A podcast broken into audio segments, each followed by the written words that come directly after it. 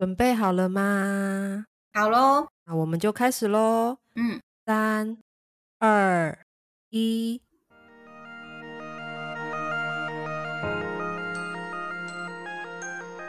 欢迎收听关于他们。我是 Janice，我是乌力。上个礼拜有没有人发现没有 update？我们有一周没有更新？好啦，原因很简单，因为上礼拜五月七号那一天，我们家的狗大哥他登上了他另外一段旅途，嗯，然后又加上五月七号、八号那天那两天的我的现场课程，有学生在五月九号跟我说他确诊。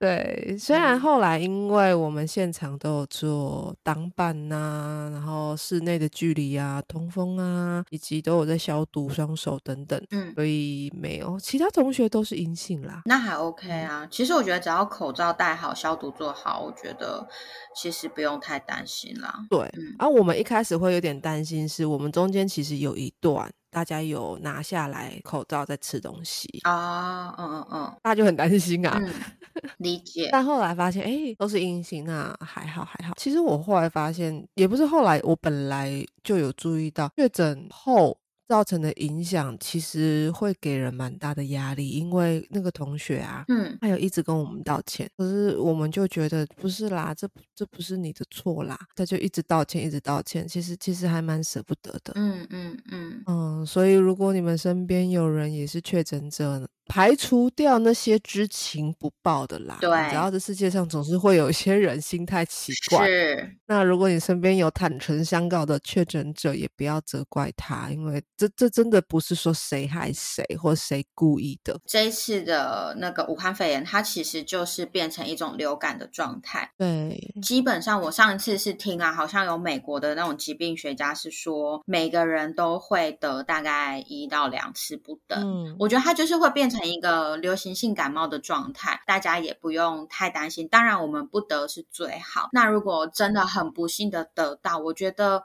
也不用觉得很抱歉，或者是也不用觉得说心理压力会造成别人的不适或是什么的，因为我觉得这个就是一个大环境下大家必须要一起去面对的。对啊，没错，这是大家共同要面对的阶段。嗯以现在的状况来说，反而越来越多人会去注意自己的健康状况啊，对注意自己的卫生习嗯惯。对其实对所有人来说，这都是好事。比如来说，我们现在回到家，第一件事情通常就会去消毒双手，对跟洗澡，对，换下工作用的衣服，对可是在，好，我们以身心灵面来讲好了，以能量来讲好了，这件事情其实对人是好的。为什么？当你到家后，如果你去洗澡，你把外面工作的衣服换下来，等于是你就是一个仪式性，嗯。让自己去把屋外的，然后甚至你一整天下来的疲惫跟干扰清理掉了，嗯。反而你是可以比较舒服的。在家里活动，或者是跟家人相处，不会带着你在工作上累积的情绪面对家人。嗯嗯嗯嗯。对啊，这是好的。大家不用太，我觉得既然遇到了，就是面对啦。我觉得大家不用太那个叫什么，就是心理压力太大。嗯嗯，我有遇到那种就是每天听到那种什么确诊数字啊，我现在是已经没有在看确诊数字了，哦，我也是。有一些。对，因为有一些人就是看到确诊数字啊，或者是发现同事没来上班啊，然后就开始好像世界要崩塌了一样。哦，有，我有有感觉。对，然后我就会觉得说，我们就是乖乖的疫苗，嗯，跟着打，然后就是像刚刚物理讲的，我们的一些生活习惯等等的，自己有注意就好了，真的不用太过于太过于紧张。是我们前面刚开始的那段时期，确实要太过于紧张。那段时期真的啦。对，可是现在就是有一点，哎，那个叫什么，与病毒共存，是不是？呃，目前的趋势是这样。嗯，当然，我觉得所谓的共存，它并不是一种妥协，它嗯，也不是放弃。对对对对对，它就是只是找到一个跟病毒的一个生活的节奏，然后共存下去。我看过一个不错的说法，他是说，目前虽然说方向是往呃武汉肺炎流感化前进，但是现在的主要目标是不要让重症跟死亡的数字往上攀升，以免瘫痪医疗的那个功能。是没错，对，然后台湾目前做到这，它目前台湾是有做到这一点的。但是我还是必须要说，那些知情不报的人 真的是，真的是要打屁股了。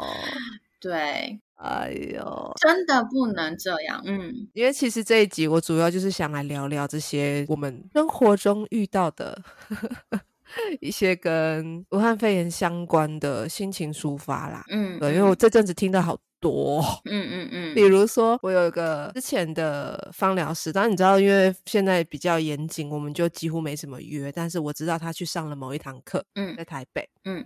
那那个时候是四哎三月吧，三月他是三月四月上的，分两个月，因此我就是一个哦，我知道我知道这个老师在台北也有开这个课啊，那这个老师的课我上过了，我在别的县市上的，嗯所以我就说，哎，你去上啊，上完之后我们可以回来聊聊啊，等等的。嗯好，所以三月他去上完之后，我们就聊聊聊聊聊，然后他四月去上。我觉得很有趣的是，他那个时候是四月底，嗯，四月底正在疫情发展、哦，我懂。跳跃性成长的时候，嗯我又有点，他就跟我说他上完课了，嗯我反问他。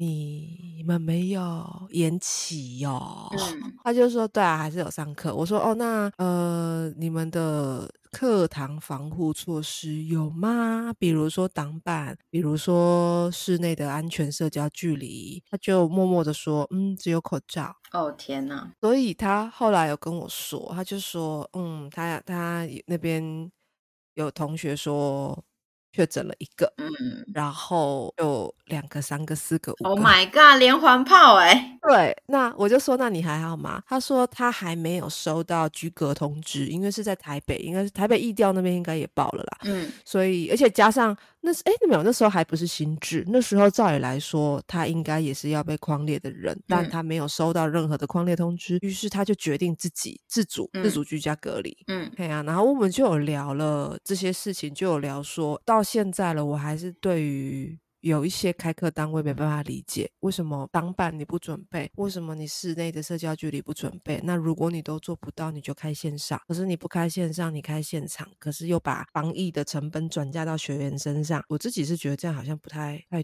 对。y a n 你觉得嘞？我我觉得 还走音哦。我觉得我讲一个比较实在的，但是我讲出来的话就是代表我自己的立场，就是不代表我跟乌力的共同立场。我自己的立场、哎呀，免责声，明啊！对对，免责声明记得去听。OK，好，要去听哦，免责声明在第二集。我自己的立场是，我觉得就像你刚刚讲的开课好了。或者是办活动，当然我能够理解说，在疫情的当下，我们要取消，势必有一些成本会产生。但是我觉得有时候就是 这样讲，不知道对不对，但是我觉得就是人类的自私面啊。啊，对我自己的立场是这样子，因为我我身边也有就是知情不报的人，啊，有遇对到？我有遇到，嗯、可能有些人听了就说：“哎，你怎么没有去检举或是什么的？”我觉得那我的立场有点尴尬，所以我们先不来讨论就是检举这件事情，嗯嗯我们就以讨论说他知情不报这件事情，就他妈的就是自私啊！我说一句坦白的，你就是自私，因为你根本没有去 take care 别人的立场。好，今天如果说我跟乌力一起去吃饭，我确诊了，然后呢，例如说乌力是一个正常的上班族，好了，我确诊了，是不是乌力他必须要进行就是居家隔离？对，那如果说今天乌力他因为我没有去通报，所以乌力他是不是拿不到隔离的证明书？那他请问他要用什么方式跟公司请假呢？我觉得知情不报的那个人根本就没有思考到这一些东西，他只觉得说不行，我确诊，如果我通报我就不能出门了。干，确诊当然是不能出门啊，有什么问哦题呀、在想什么？对，所以我觉得，当然我能够理解说，我们要准备一个课程，准备一个活动，我们必须要花非常非常多的时间。像我自己本身的活动，我是在半年前就已经开始在就是 set up 一些东西。所以，当我们要延期或者是我们要取消，其实当然对我们而言都会有一种很很不舍。我觉得那是一种很不舍，就是哈，我我准备那么久，我竟然要延期或取消的那种心态。嗯，我觉得那个就是一个。你有没有要负责任这件事情？像我六月，我本来对不对？因为我六月本来有一个亲子活动，我们要办啊，可是我们就是直接，我们就是直接把它延期了。而且我们延到很后面，我们就说我们在观望，然后到时候我们八月再来开会讨论要办在什么时候。对对对对对对，因为我前面我也做了很多很多的功课，我包含我的海报，我的什么我都已经出来了，整个就是跟那个厂商的接洽什么，我们都已经用好了。但是我觉得那就是一种今天这些人来参加，我要对那些人负责任的一个心。那我会去评估，说我有没有办法去承担这个责任吗？对对啊，对我我也认同你的感。概念，嗯，我觉得很难很难去很难去抓到一个平衡，因为毕竟像现在每天的那个疫情状况都是不一样的嘛，嗯，然后包含说就是，例如说可能原本是要申请什么什么确诊的证明啊，然后最后不是变成一个数位证明啊什么的，每天都在变。那我觉得，当然每个人都会很焦虑，但是我觉得有的时候是，尤其是我觉得自由工作者。我们是可以去选择我们要用什么方式跟心态去面对这些改变的。啊，对，嗯，一定的啊。大家都在学习啊，身边的人，我们自己都在学习啊，所以随时保持一个变动的心态跟改变的心态啦。嗯，就改变就跟上啊，我自己是这样想。嗯嗯嗯，我我其实有时候觉得这一阵子，从呃两年了吧，这两年了，二零一九开始啊，对啊，二零一九开始，然后二零二零、二零二一、二二零二二，哦，算两年多了。嗯，有时候在埋怨这场。疾病造成的不方便之前，其实可以给自己一点时间回想。哎，那在这场疾病之中，我们有没有？做了什么调整跟改变？比如说，嗯，有没有发现你的生活习惯有调整？有没有发现，哎，因为有更多的时间跟家人相处了，那有没有掌握这个机会去跟家人或者是跟你的伴侣发展关系？嗯，那还有一个很重要，我个人真的觉得很重要的是，在这两三年内，你有没有跟你的毛小孩？嗯，以前一直都会说，或者会觉得我工作很忙，我要出门，我不能一直陪你。但因为这场疾病，你可能有更多的时间可以待在家，嗯，有没有花更多的时间来陪伴他？无论他现在是什么阶段跟什么岁数，我会这样讲，是因为疫情开始之后，我爸爸他的工作其实是会去国外，印尼啊、印度啊、好中国啊、哪里啊等等的，所以他其实不在家的时间很长。嗯，对我们家狗大哥上周刚离开的狗大哥来说，会蛮希望我爸一直在家。嗯，对，所以其实在我我们家狗大哥最后这个阶段，我爸他一直都有在家。嗯嗯，啊，你想哎，两年多，虽然我爸很闷，他一直很想出去。甚至是我爸回来后，因为要隔离，他他四月初有去了印尼工作一趟，因为那个工作必须得去。他去了之后，他就回来，他回来他还有点意犹未尽。反正我都出来了，我改个机票，我去泰国好不好？笑死！对他就是一个，他很想走泰国或走新加坡怎样，反正就是，哎，我改个机票，我再绕一下好不好？意犹未尽。但我就说，嗯，可是。狗大哥在等你耶，嗯，因为那时候我们家狗大哥状况已经很差了，嗯，所以他隔离完回来是四月，哎，他隔离出关是四月三十，那我们家狗大哥离开是五月七号，嗯，就他还有再陪了他一周，那才离开，嗯，对啊，所以在这疫情的过程中，我们不用去一直看着自己吃亏的、自己少掉的，就是自己少的部分。反而可以去花点时间看看你有没有多了些什么，学到些什么，或者是体悟到些什么改变。这或许就是疫情会带给我们的一些提醒吧。我我是这样子想。很有趣的一个状态是，因为我是一个非常乖乖在做实名制的人，然后那时候实名制刚结束的时候，对，就很有趣，你就看到有一些人，对，很不像，然后有一些人是很舍不得，就是啊，实名制要结束了，对，那阵子。站在门口还是会手机拿出来，然后一个诶在哪里？没有 Q R code。对，你你会觉得说。你没有办法想象这件事情，它会出现在就是这样子的状态，它会出现在现在的这样一个社会上。然后也因为疫情，其实带给我们非常多不同的回忆，我觉得是这样。包含说，对，包含说，你看像现在戴口罩这件事情，嗯嗯嗯，以前的我们。以前的我可能就是骑机车的时候戴口罩，对我也是，对不对？然后下来的时候，我们就会把安全帽跟口罩一并脱掉。以前进银行一定要脱口罩。对不对？呃，口罩跟安全帽全都要摘掉。对，可是你看现在已经就是完全改变了。我觉得就像乌迪讲的，就是因为这件事情就是一个，它已经是一个事实了。我们应该要用什么样的心态跟什么样的一个方式去面对这样子的疫情的时代？对啊，我觉得，对我觉得这是还蛮重要的。不要常常就新闻偶尔看，但是你不要常常看，就可。可以去放，就像刚刚乌里讲的，你跟你的毛小孩的相处，或者是跟家人的相处，去思考一下，你要怎么样让你自己的身，就是身心灵去做一个抒发。我觉得应该算是抒发啦。嗯，抒发没错。嗯嗯，我们以前花太多的时间在。把它讲的直接一点，我们花太多的时间在外面的世界，嗯，可是真的很少把时间留给自己，没错，也很少留给家人，或留给伴侣，或留给毛小孩，嗯，对，所以虽然这样子讲有点偏激，不要解我的话哦，但是 我在某个层面上真的觉得有这么一场疫情的发生，或许是一个很大的帮助。必须坦白讲，我觉得，嗯，台湾。疫情防护的这件事情，其实我们真的做的比其他国家好很多了。对啊，虽然说现在的状态是确诊数一直在往上跑，但是那也是因为。这个病毒它在变种，那我们势必要做一些调整。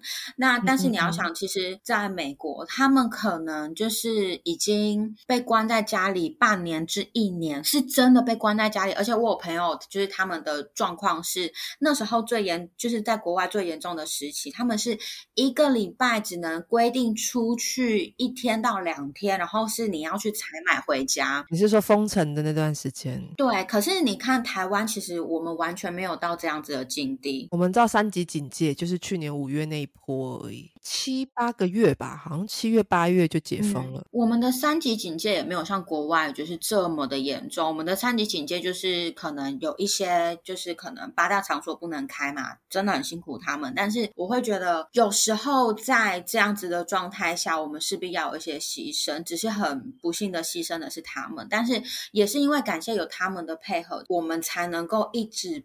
不会走到国外封城的那个阶段，像国外的封城是多么可怕的一件事情啊！嗯，对啊，所以我觉得其实，在台湾这段疫情时代，我觉得大家都已经很棒了。那只是说，像我现在也必看一些那个叫什么谈话性节目，还是啊，我也是，我还好我家没有 电视。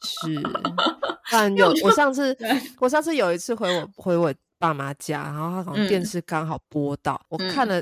我就大概看了三十秒吧，就觉得我不行了，我不行了，必须离开，我不行了，讲的什么东西，我不行。对，就是我觉得你一直去看那种，我觉得那算是，虽然它是资讯，但是我觉得那些都是比较负面的资讯，会造成恐惧。对，而且就是谈话性节目，你势必要去攻击一些人，他才会有收视率嘛。你会变得你有点恐惧，然后像我，我现在就是在很疯那个什么，因为我本身是很爱看那种什么邪教杀人犯的那种，所以你知道我就是一直在看，例如什么呃。Disney Plus 啊，或者是什么 Netflix 之类的，就是我在看我知道，这些就是里面有很多那种那种美剧啊、英国剧啊，对对对对 对，就是让我有一点是抽离，就是现在的状况。我觉得现在这这这是我自己的方式啊，就是是我自己的方式去让我，其实透过这些东西可以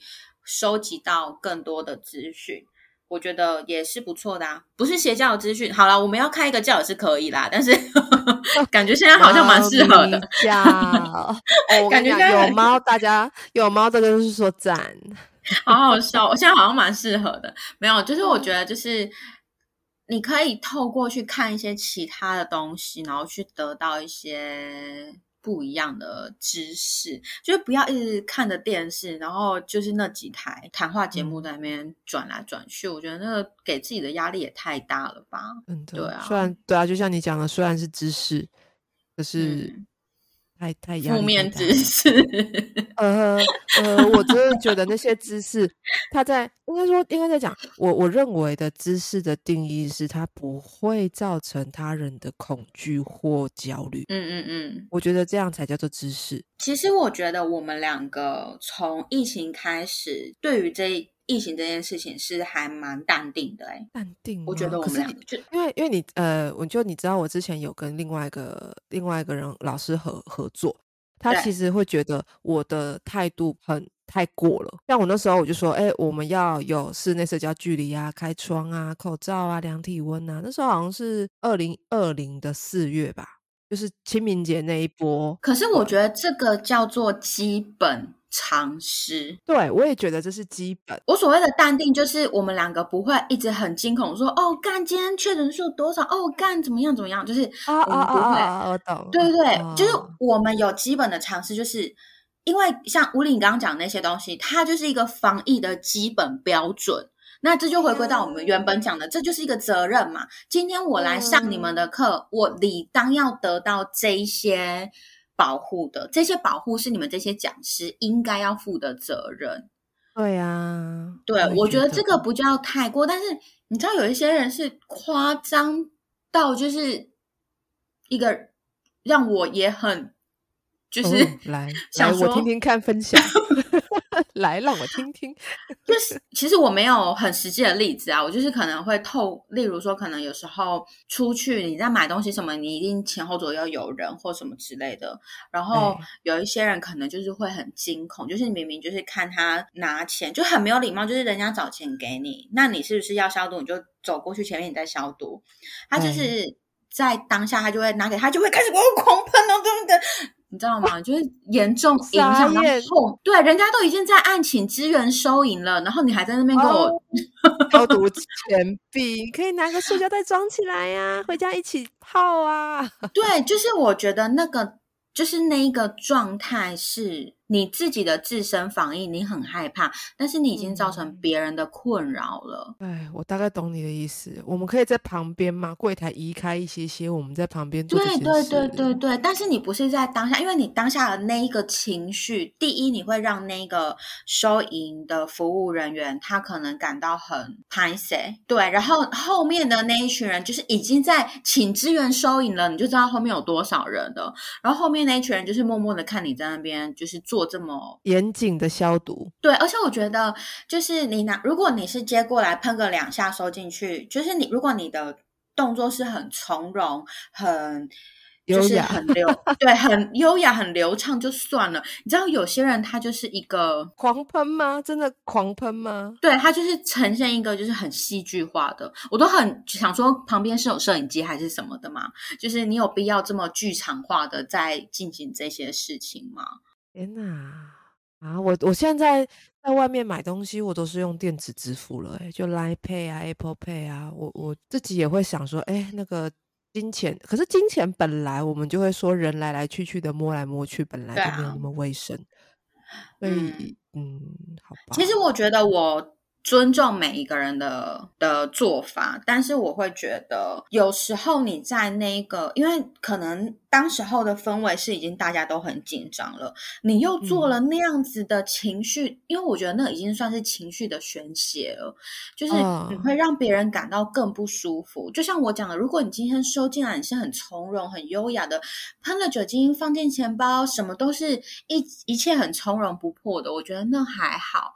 但是它就是呈现一个，就是啪啪啪，就是你知道，我在后面我都很想跟他讲说，哎，你太夸张了吧，就是。没有必要做这样子情绪的宣泄吧。然后真的要实名制的时候，你还在那边不实名制，到底干什么嘞？对，对我真的有看过，我真的有看过那个人，我觉得很好笑。我我有看过的，是我有一次也是去，也应该是去你类似的，也是请支援收银的那个地方。嗯嗯，我就在实名，我在门口站着要实名制的时候，就看到有一个人，他就走过来。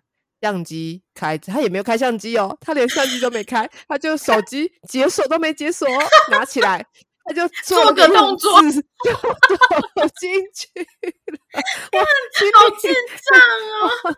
我在我在旁边，他速度快的抓不到他，我就那个，你要么就不要做，看好智障哦！你你你你为什么要因为怕被骂，嗯，就做假动作？你你既然不想要人家说你什么，那我们就把动作做确实啊！哦，他真的，他哦，速度哦哟，快到一个不行，他跟拔枪一 样，有没有手机掏出来，然后就做一秒那个动作，解锁都没解锁，你就进去了。哦，太好笑！我接下来的那个买东西，我都避开那个人。嗯嗯嗯，就很闹哎，你哎呦，我不知道，就好笑。你看，其实像我们今天这样子聊啊，就是这些都是很特别的回忆。这些回忆都是如果疫情，当然我并不是说有这个疫情是好的，不不是。我的意思是说，如果没有这些疫情，然后可能也不会这样。但是我还是很讨厌疫情啊，就是该死的武汉肺 炎。只要看到那个国外的那种日本的啊，那个樱花啊，那个东西啊，嗯。真的，就是你知道，我是一个非常极度宅的宅女。在三级的时候，真的连我都有一点觉得我没有办法再待在家里了。所以，我能够对我能够理解，就是如果你平常都有出外的行动的人，其实那时候的情绪压力一定是比我还要大。但是。其实我真的觉得，近就是现在这些现在的这个时间点啊，其实我觉得大家可以慢慢的开始，像我，我也会就是慢慢的就是出去外面走走啊，或者是怎么样去外县市找朋友啊。我觉得现在就不用那么。到那么紧张的，不用那么风声鹤唳啦。我觉得就慢慢的，当然不是说一下子就啊都不用管了，哈哈哈哈哈，没有到那么乐观。但是外线是我觉得还是可以去，虽然说现在会说还是尽量减少跨县市移动，但当然如果说你在这个县市真的朋友们没有空，然后有空的是外县市的朋友，我觉得至少是特定人士接触，你们彼此掌握得到彼此的状况，这样子的接触，我觉得还可以。没错啊。嗯嗯，虽然我台北的课也都取消了啦，北部还是稍微严重一点，因为人口密度确实比较多啦。像我姐在台北，我就会觉得她现在都还是很健康啊，就是。你说你不能避免自己还是有工作必须要去接触到人，但是就是自身的保护做好，口罩啊，然后不要咬手指啊，不要挖在外面挖鼻孔啊，就是回到家再挖嘛，然后洗手 那些的，其实我觉得做好就 OK 了啦。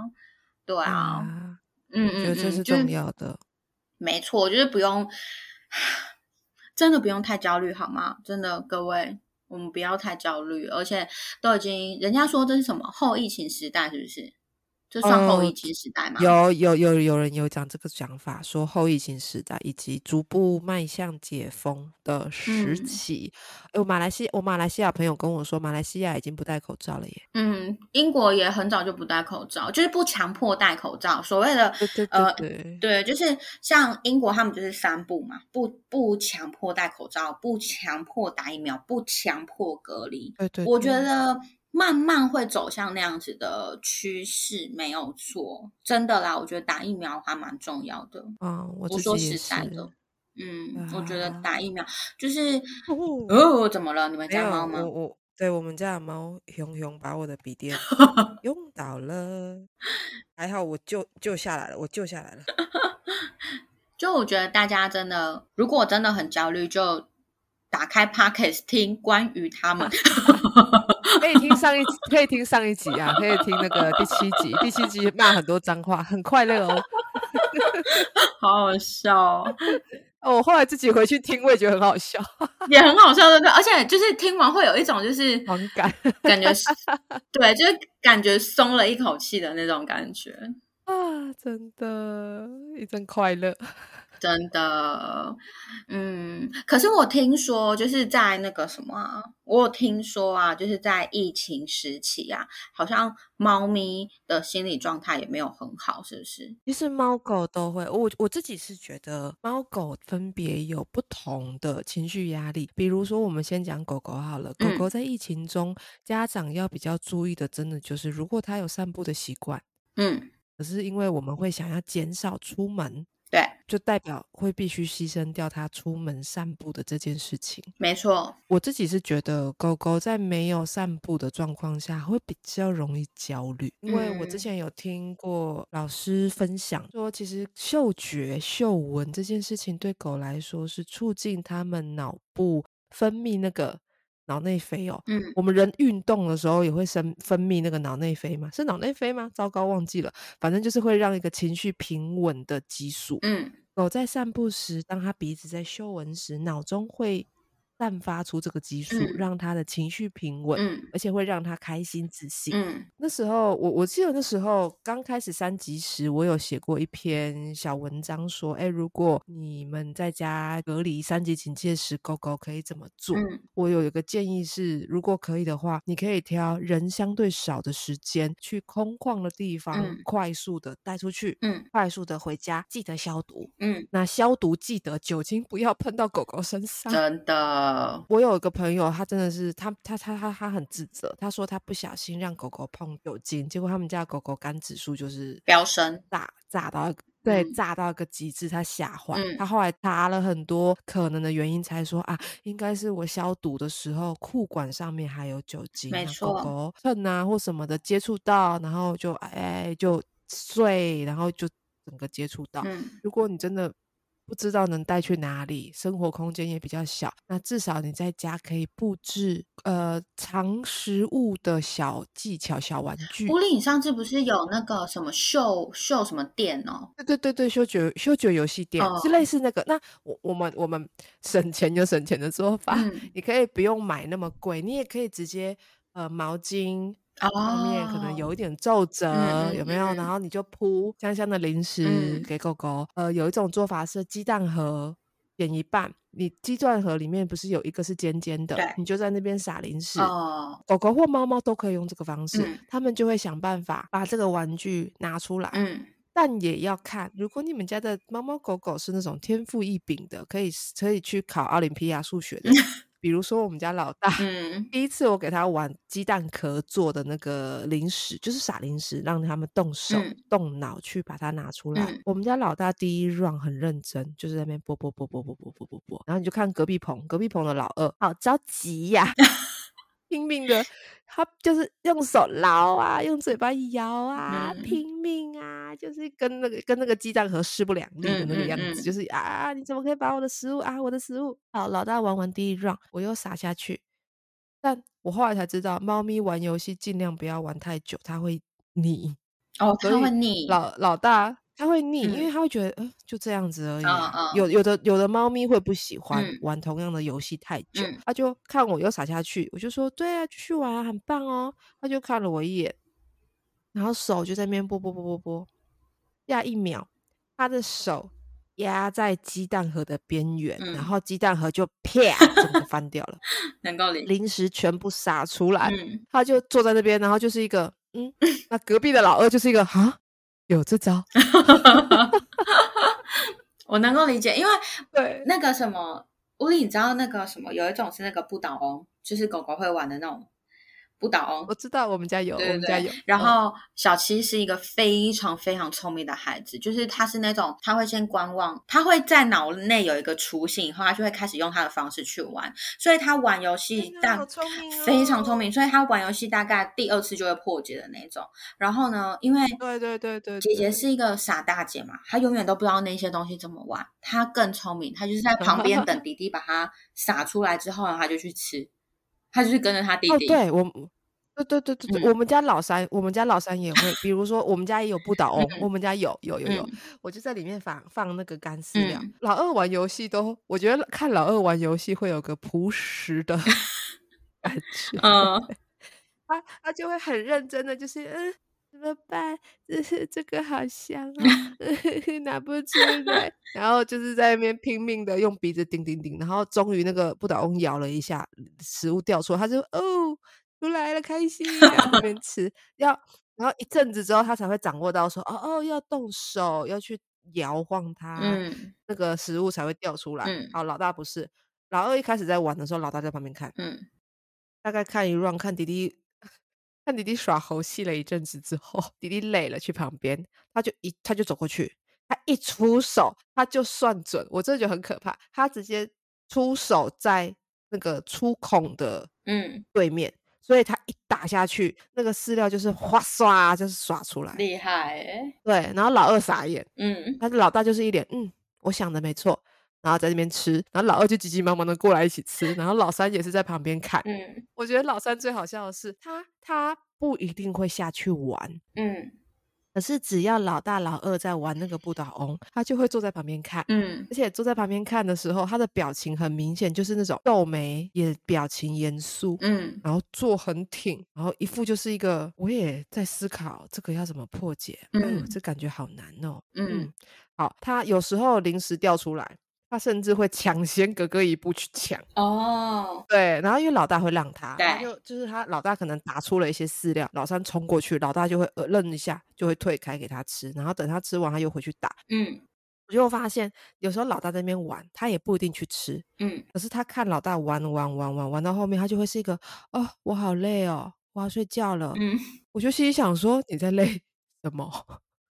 你是看电影看到累的那种状况吗？应该是哦，应该是，在旁边跟着，就是看那种解谜的那种直播，然后你看到头也累了，是不嗯是？就跑嗯去睡了。我觉得疫情期间，我们家小孩比较大的收获就是玩具变多了，嗯因为我在家的时间变长了。哦，说真的，我有问过三只猫，嗯啊，我们先不算老四啦，老嗯四才刚来。我问过三只猫，我说，哎，你们有没有觉得这阵子这几年，就是我给他们一个时间感，嗯这几年在家，呃，妈妈在家跟你们互动，你的感觉如何？嗯那我们家老大就很直接，他就是一个，我觉得你有比较长在我看得到的地方。嗯然后老二是觉得，哦，我觉得现在吃东西还比较规律，他比较安心。嗯嗯嗯那老三就没差，老三就是一个，哦，我觉得都可以。嗯，对，就是我们家，对，就是你的老三，对，我的老三 没错。我刚刚有查了，刚刚那个什么屋里有讲到那个脑内飞，没错，就是脑内飞。哦，还好，嗯我讲错的话我就死定了。不会啦，对，就是脑内飞。因为我有看一些就是呃国外的一些新闻嘛，然后他们就有讲到说，好像疫情时期啊，猫咪很焦虑的原因是因为它觉得主人太常在家了。哦，对，有也有哦，我那一阵子三级吧，我有接一些沟通，嗯。那很有趣，几乎有几乎每一个家的猫咪嗯，都有反映说，它可不可以不要再骚扰我了？好好它笑哦。可不可以不要再来看我要做什么了？嗯他可不可以不要再咬我了？嗯就是嗯嗯各种，我就会跟那个家长问说，嗯，你们在家你会一直去跟你们家的猫互动吗？家长通常都会坦诚说，哦，我忍不住，啊，懂懂，对我我我忍不住，我看他，然后我就说，但是你知道他会困扰。嗯，啊，也有家长很坦诚，他说，哦，看他困扰，我觉得好快乐哦。我能够理解，因为我也是那种很我北方的，以，对。我其实也可以。我们家孩子应该是蛮享受，呃，不对啊，因为我是宅女，所以其实对他们没有太大的太大的影响。比较大的影响就是可能是我呃，就是去保险之后，然后在家的时间比较多啊。但是其实困扰的是我，因为他们就会变得更黏我了，然后我就会觉得呃好困扰，需要自己的时 间。黏紧紧的，黏紧紧的。对我们家小孩反而还好啦，但是我是有听说，就是可能。因为你还记不记得，就是之前有一阵子国外新闻都会讲到说，就是那个封城的时候，然后那时候就是只能接受你去遛狗的时候出门。哦，有有有，我有看过，有人一天遛十几次。对对对对对，变成那些狗很开心，因为三不五时都在遛狗。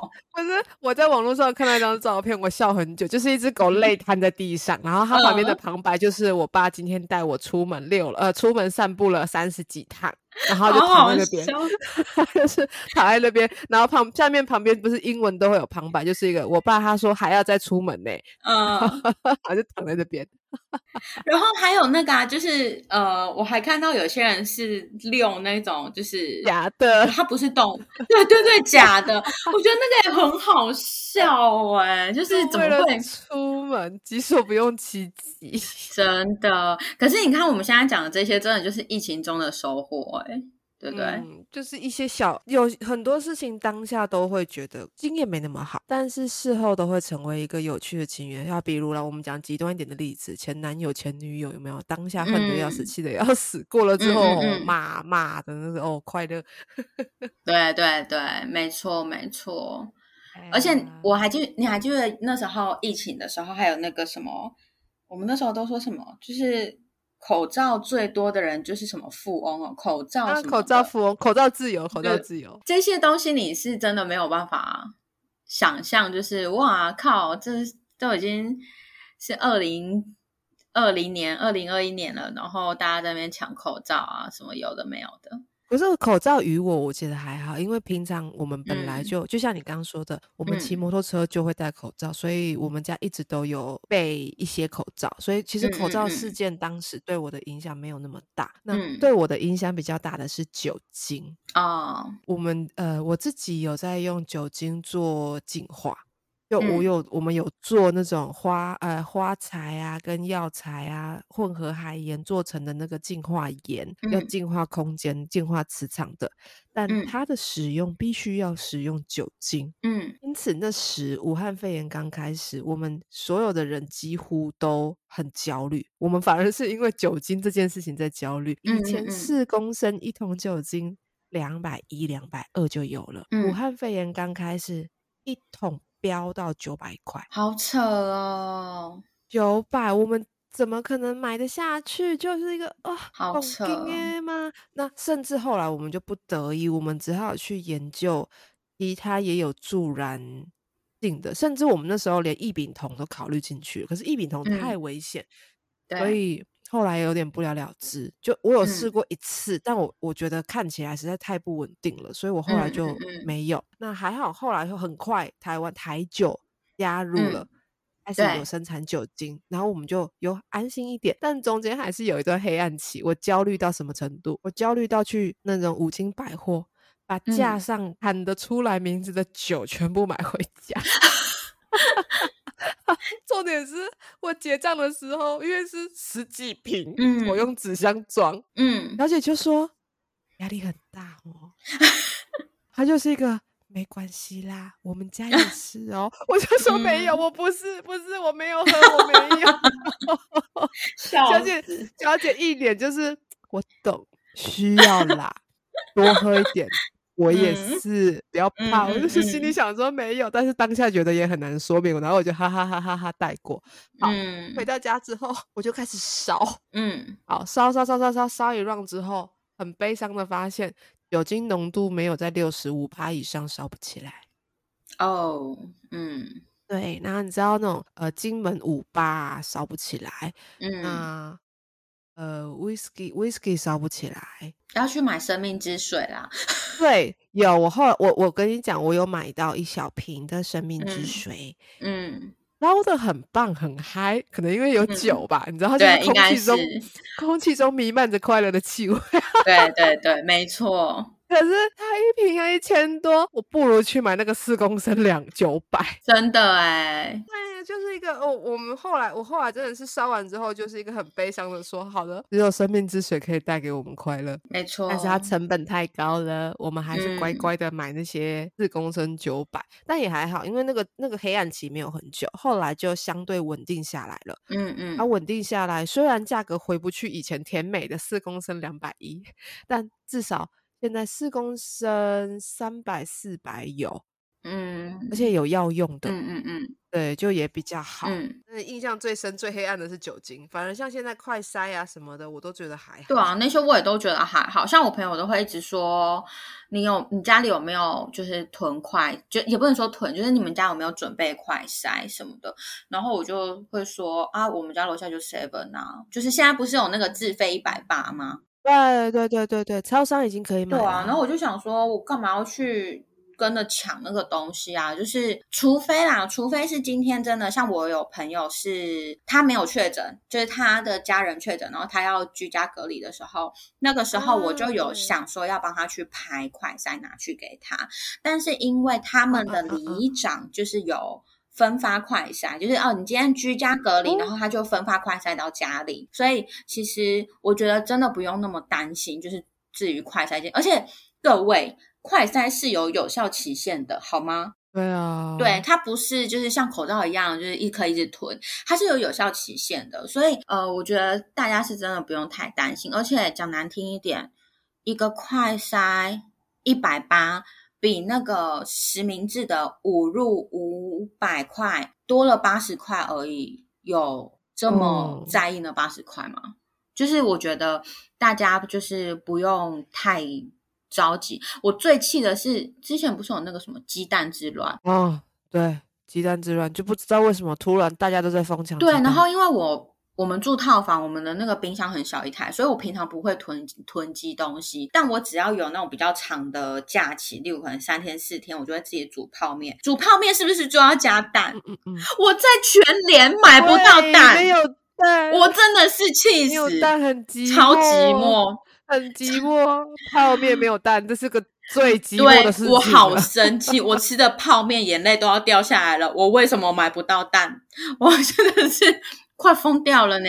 好生气对，哦！我觉得大家不用就是疯狂的去抢那些东西，就是真的没有必要。尤其是像现在快筛，我觉得真的没有必要啦。因为你买回去，你敢自己塞吗？你敢自己塞就算了，有一些人还不敢自己塞，然后去买快塞。哎、对我有遇过，他们就是买回来，呃，我必须说真的，我有遇过比较年长的一些嗯长辈，不是我们家的啦，嗯嗯嗯不是我们家的，是认识的。他就是一个，哦，我家现在有十几盒哦，我就哈，傻眼呢、我这十几盒十几盒五入的，我就哈啊，他就说，反正他就啊，他就他就说，他就炫耀了一下他是怎么怎么怎么拿到了之后，他就说哦，然后就觉得有在家里有这些快餐，觉得很安全。我就心里想说啊，你把它当平安符吗？你是把它当那种公庙的平安符在？而且他是他是当做自己是那个什么啊，就是鼻孔蜈蚣，是不是？你是有五十个鼻孔，是不是？后宫是啥会？我真的是超气的，我就想说，你就一个人就两个鼻孔而已，你有必要囤到这么多吗？真的没有必要。而且我快塞我是就是会一直流眼泪的那种，我自己有塞了两次，因为工作需要，就我自己有塞了两次。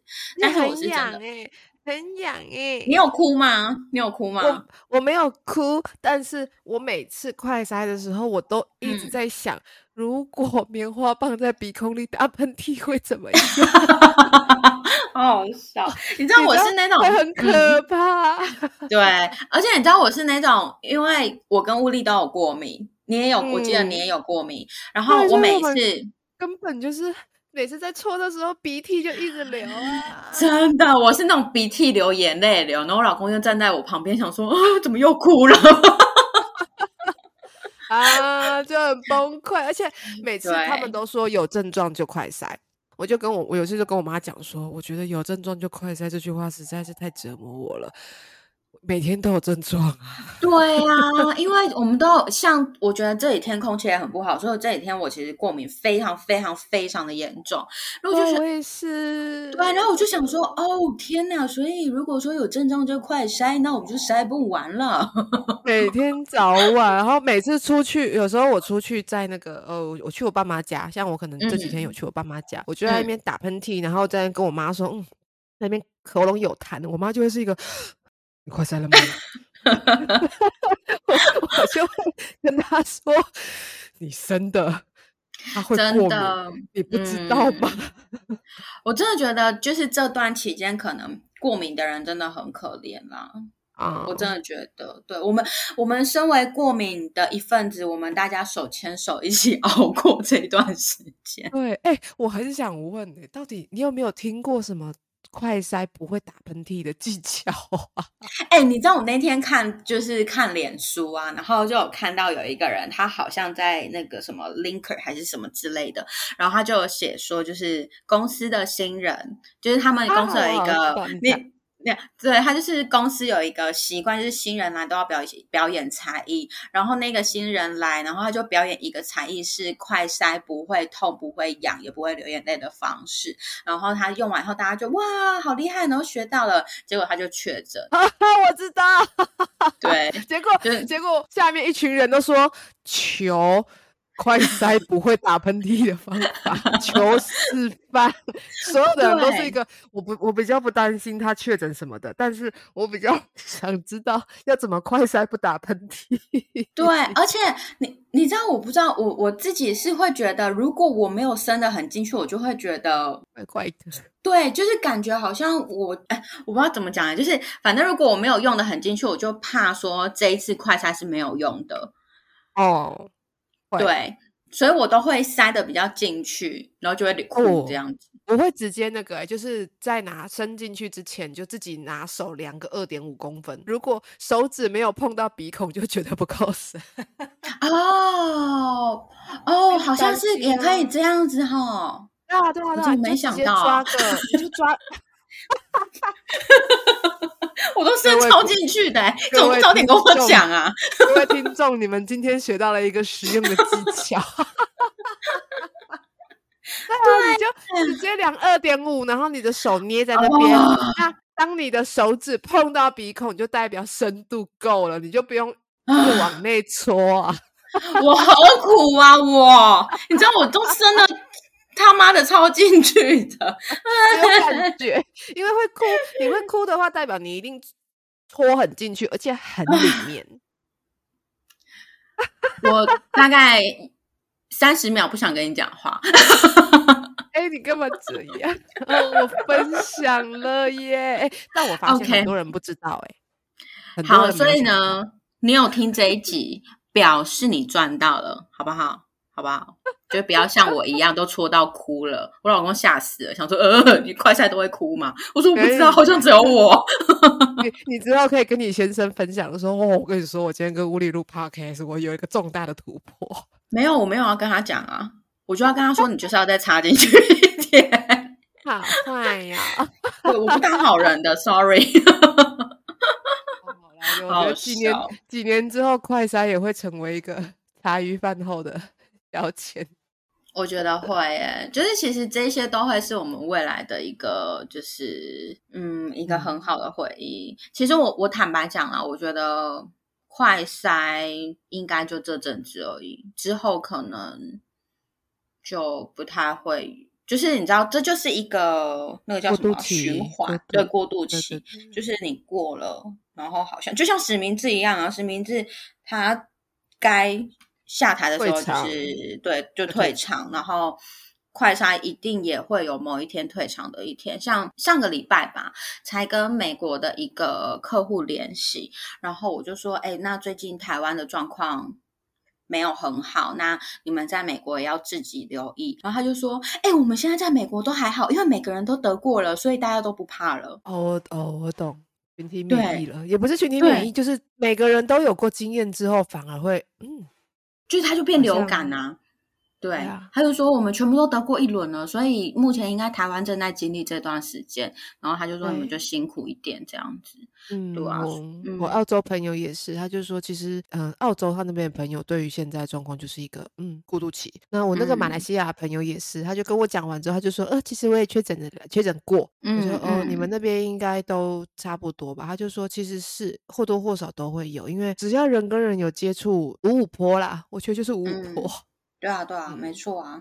而且我觉得，就是只要不要是那个什么重症啊，然后死亡啊，或者是后遗症太严重，其实我觉得就还好啦。对，但当然不是嗯要我们积极染疫了，还是要保护对，不是，尤其是有一些人就是保了那个防疫险，然后那边积极染疫的，哎、哦对，啊我有看到金管会有说，就是那种重复重复投保的那个可以不理嗯。赔，你们可以退他们钱呢、呃，退他们投保的钱。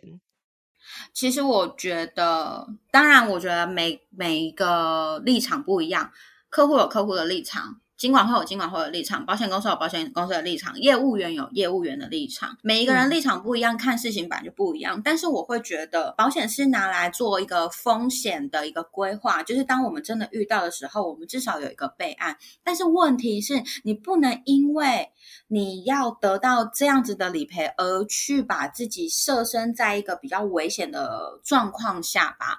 那种感觉，啊我讲一句，我讲一句坦白的，那种感觉就像是我帮我老公保了高额保险之后，我给他一台没有刹车的车开，然后没跟他讲，他死了以后，我可以领到那些钱。天哪，真的很妖兽。其实是一样的概念，对，其实是一样的概念。那呃，这次的防疫险也是这样。我们你去想嘛，为什么我们要保防疫险？就是因为要确保说我们在隔离或者确诊的状态下，我们是不是没有工作？没有工作就没有嗯收入，那至少那边可以去补贴我们的收入。但是当我们在没有确诊的状况下，我们还能有收入的时候，它就是只是一个备案在那边。那你就是为什么有一些人就是很积极的要去确诊？对我在骂我弟，因为我有帮我弟保，然后我弟就是三不五时就在那边说啊怎么样，我今天好快筛阴性之类的，然后我就哦，好会好命哦！我就会骂他，我就说，呃，保险真的不是这样拿来用的，就是这样不行，不行。对，这样真的不行。就是我觉得没有必要，因为我跟大家说一个观念，就是你今天你得了武汉肺炎，你确诊了之后，也许你是有后遗症的。那有后遗症的嗯状态下，你是不能马上投保其他的医疗保险的哦，哦包含有一些啊，是哦，对，包含有一些美元保单等等的，它需要体检、体况要好的，你都不能马上保。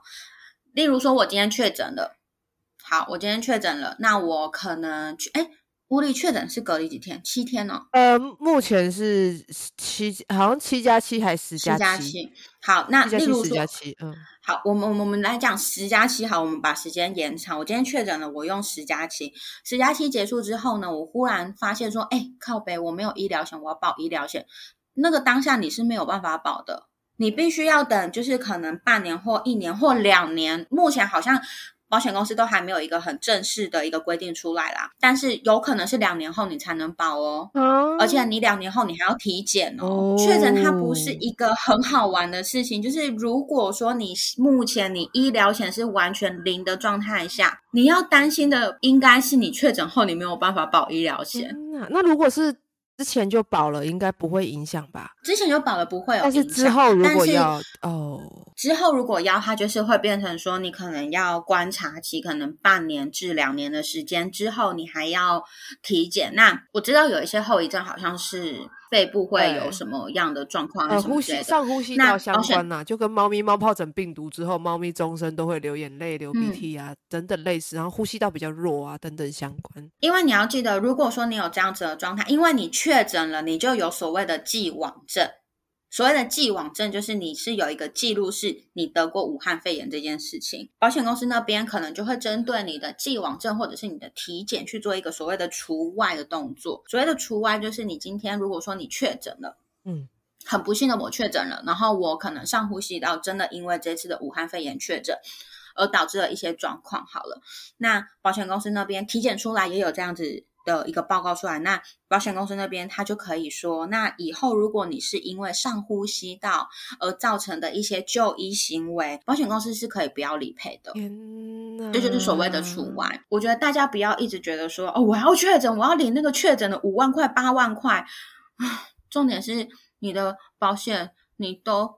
就是保障都有完整了吗？我不是说要逼大家现在赶快去买保险，而是我们要去思考的是比较远的事情。嗯，我也一直在跟我弟讲，因为其实我们家的保险，因为我们家三个孩子都必须要靠自己，就是未来都要靠自己，我们也没有。自己的小孩，所以其实我都会要求我姐姐跟我弟弟他们的保险是要足够的，就是不会造成家人的负担的。我们好在就是我们三个的保险基本上都有，但是我弟弟就是缺了最后一个，我觉得他必须要保的，他就死不保，他就每天都在那边讲说，就是呃确诊可以怎么样怎么样怎么样领多少钱啊？如果是我弟，我应该一把就捏死了。哎，对我就是很想要捏死他，但是。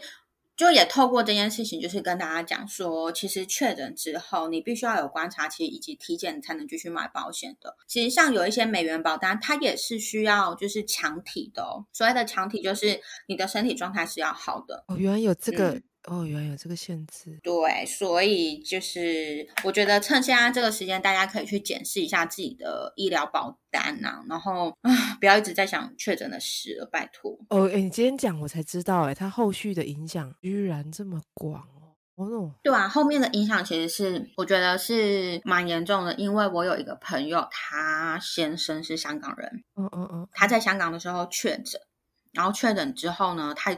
一个最大的后遗症叫做脑雾，大家可以去搜寻一下脑雾。脑雾就是你会，嗯，我知道，对，会，他会，那他怎么发现他有脑雾的？是他同一件事情会一直反复的跟我朋友讲。例如说，好，例如说，屋里我明天要缴电话费，然后我可能明天要跟你说，哎，屋里我明天要缴电话费，然后我后天要跟你讲说，哎，屋里我要缴电话费。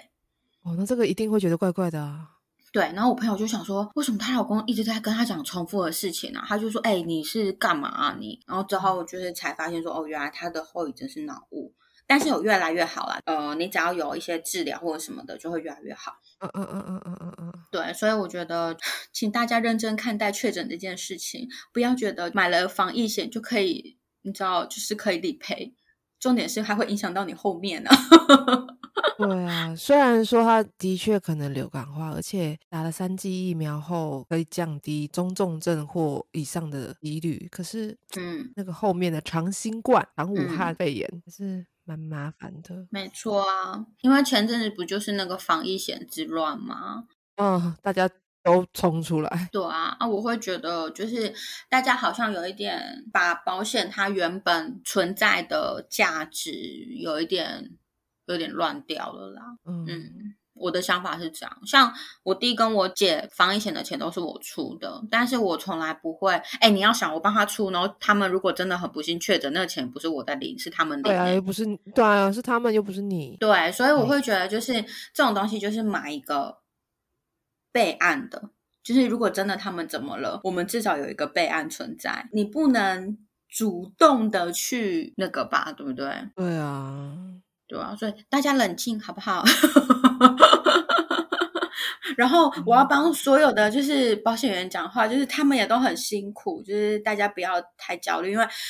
业务员呢，他们也是会替保护争取，但是决定权还是在保险公司手上。所以你对那些业务员生气也没有用。还有另外一件事情要跟大家说的就是呢，如果你真的很不幸确诊了，你要申请防疫险的理赔，那也不要在现在这个阶段就是去强迫医生开什么诊断证明等等的。就是其实现在有很有在变，因为像我们的防疫险，我们就是变成我们可以用那个数位证明嘛。对对对。其实前阵子在医护那边就有发出一个有一点算是呐喊，就是希望就是保险员能够跟这些保护说，其实可以之后再申请理赔这件事情。所以，因为只要时间还在时间内，应该都对，其实都可以的。因为呃，我们裁决我们理赔的一个裁决点是在于你呃确诊看医生。确定有这件事情发生的当下，而不是你申请诊断书的时间。我觉得我们要把一些时间空间让给医护人员去做他们当下更重要的事情，大家要互相配合的啦。医护人员他们这段时间也是真的真的非常的辛苦，你看他们辛苦好几年了。对啊，我觉得我们彼此给一些空间和时间，然后不要让他们太过于就是疲累这样子。他们真的很辛苦。对啊。今天夯不啷当也聊了一个多小时，哎，这今天这一集的那个知识量非常充足啊！你刚刚看看那个快塞的小，真的，我绝对不会跟我老公说，我也不会让他听这一集。还有那个你，哎，你后面分享的那个保险的那个也很重要，哎。嗯，就是保护好自己啦，不要我们不要太焦虑，但是我们也不要太乐观，也不要太积极的想要去染疫，就是做好自己本分的事情，这样。对啊，我觉得这段时间就一样啦，把自己照顾好，把身边的人照顾好。那出入培养，应该也已经培养好新的卫生习惯了。那口罩也不要一次戴好多天。对，对，我妈啊，我爆一下我妈的料，我妈很长就是一个口罩戴戴戴戴好多天，我就是个你口罩都不换哦，他就是一个他还干净啊。我说好嘛。呃，不要这样，阿姨。他他现在他现在没有了，他现在会换的。对啊，我觉得口罩就是每天换，然后回到家一定都要洗手。然后刚刚乌迪讲到一个非常重要的一点，就是我跟我老公住外面嘛，然后还有两个孩子，我们是从来不用酒精的。哦，对，我觉得这个部分大家就是要特别留意，家里有小孩的状，不管是人类小孩或者是动物小孩，我们都要比较去留意到我们在做整洁的用的那些东西啊，要。哎，之前是不是除了酒精，还有另外一个叫什么？呃。那个叫什么？呃，次氯酸水。对对对，次氯酸水，次氯酸水，次氯酸吗？好像说次氯什么什么水，好像是，好像是次氯酸水什么的。它那个也好像也不能跟毛小孩有接触。那个其实也不能直接碰到皮肤啊。哦，它那个也不能直接碰到皮肤，是不是？我记得那个好像也不能碰皮肤。它是擦拭物品用的。它好像要挥发，就是你如果次氯酸水碰到皮肤，其实皮肤会受损跟红肿，然后有过敏、过敏体质的。还会过敏。Oh my god！就是对，然后甚至酒精，酒精可以的话选药用，因为药用酒精才能接触皮肤。哦，药用酒精，OK。对，甚至甚至日本那边有。可食用酒精，嗯嗯嗯，但是我目前好像只有看到日本那边有可食用酒精，就是用在比如烘焙器具上的哦，他们要消毒的那些，嗯嗯嗯，对。对对，它好像日本才有，好像应该现在网络上也买得到，就是可食用的消毒液，嗯，就是如果家里有毛小孩的话，我觉得尽量啦，尽量找这种所谓的可食用，因为至少安全一点点，我觉得。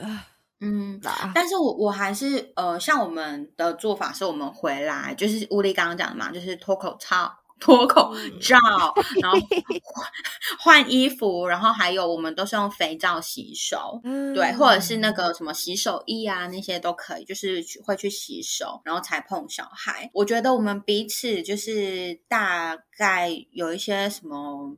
要小心的东西，我们你知道 Google 很好用。你要用这个要买这个东西之前，你可以先 Google 一下，看这个东西适不适合有毛小孩的家庭。